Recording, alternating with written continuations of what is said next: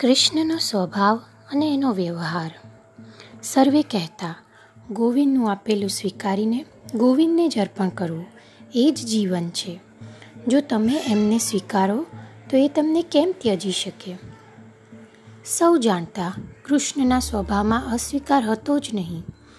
તિરસ્કાર કે ત્યજવાનું એ શીખ્યા જ નહોતા. જે જેવું કરે, એને એમ ન કરવાનું કહેતા. અશુભ કે અસત્ય પણ ત્યાજ્ય નથી. એ સત્ય અને શુભની બીજી બાજુ છે. સોના મહોર કે સિક્કાની એક બાજુના સ્વીકાર સાથે આપોઆપ જ બીજી બાજુનો સ્વીકાર થઈ જાય છે. સૂર્યોદયના સમયે જ સૂર્યાસ્તની આગાહી થઈ જતી હોય છે.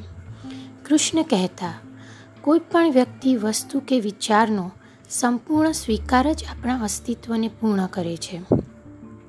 આપણું પૂર્ણત્વ બીજાના પૂર્ણ સ્વીકાર પર આધારિત છે. કારણ કે પૂર્ણત્વ જ પૂર્ણત્વ સુધી લઈ જાય છે. અસુંદર કે અસત્ય પણ એમને સ્પર્શીને સુંદર અને સત્ય બની જતું. કૃષ્ણએ સુખ અને દુઃખની પરિસ્થિતિને સમાન ભાવે સ્વીકારી હતી.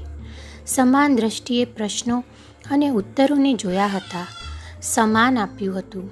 સૌને અને સમાન લીધું હતું સૌ પાસેથી.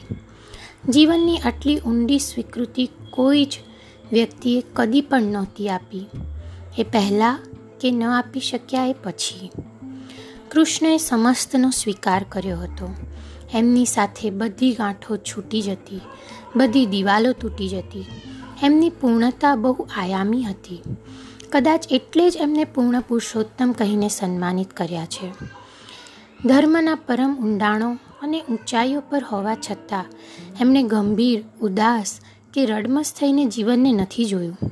નૃત્ય, સંગીત અને પ્રેમની સાથે જીવનને સ્વીકાર્યું. એમણે જીવનને ઉત્સવ તરીકે જોયું. પ્રદર્શન કે મનોરંજનનો કોઈ ખેલ નહીં. કોઈ રથયાત્રા કે શોભાયાત્રા નહીં. જેને ઝરૂખામાં ઊભા ઊભા જોઈ શકાય, માણી શકાય, પણ ઉત્સવ, જેમાં જાતે જોડાવવું પડે. જેને જાતે ઉજવવો પડે, જેમાં જાતે જ આનંદ માણવો પડે. અહમથી પરમ તરફની એ ગતિમાં ડગલા જાતે જ ઉપાડવા પડે. સ્વને પામીને સ્વયંને સમર્પી દેવાની વૃત્તિ અને પ્રવૃત્તિ એ જ કૃષ્ણનો જીવન ધર્મ હતો. જો આત્મા તરફ ધ્યાન હોય, તો જીવનમાં બધા કામો ઉત્સવ બની જાય. સાચા અર્થમાં કર્મયોગ સાચા અર્થમાં અનાસક્તિ અને સ્થિત પ્રજ્ઞતાનું જીવન એટલે કૃષ્ણ. એ સૌના હતા અને એમણે સૌને સ્વીકાર્યા હતા.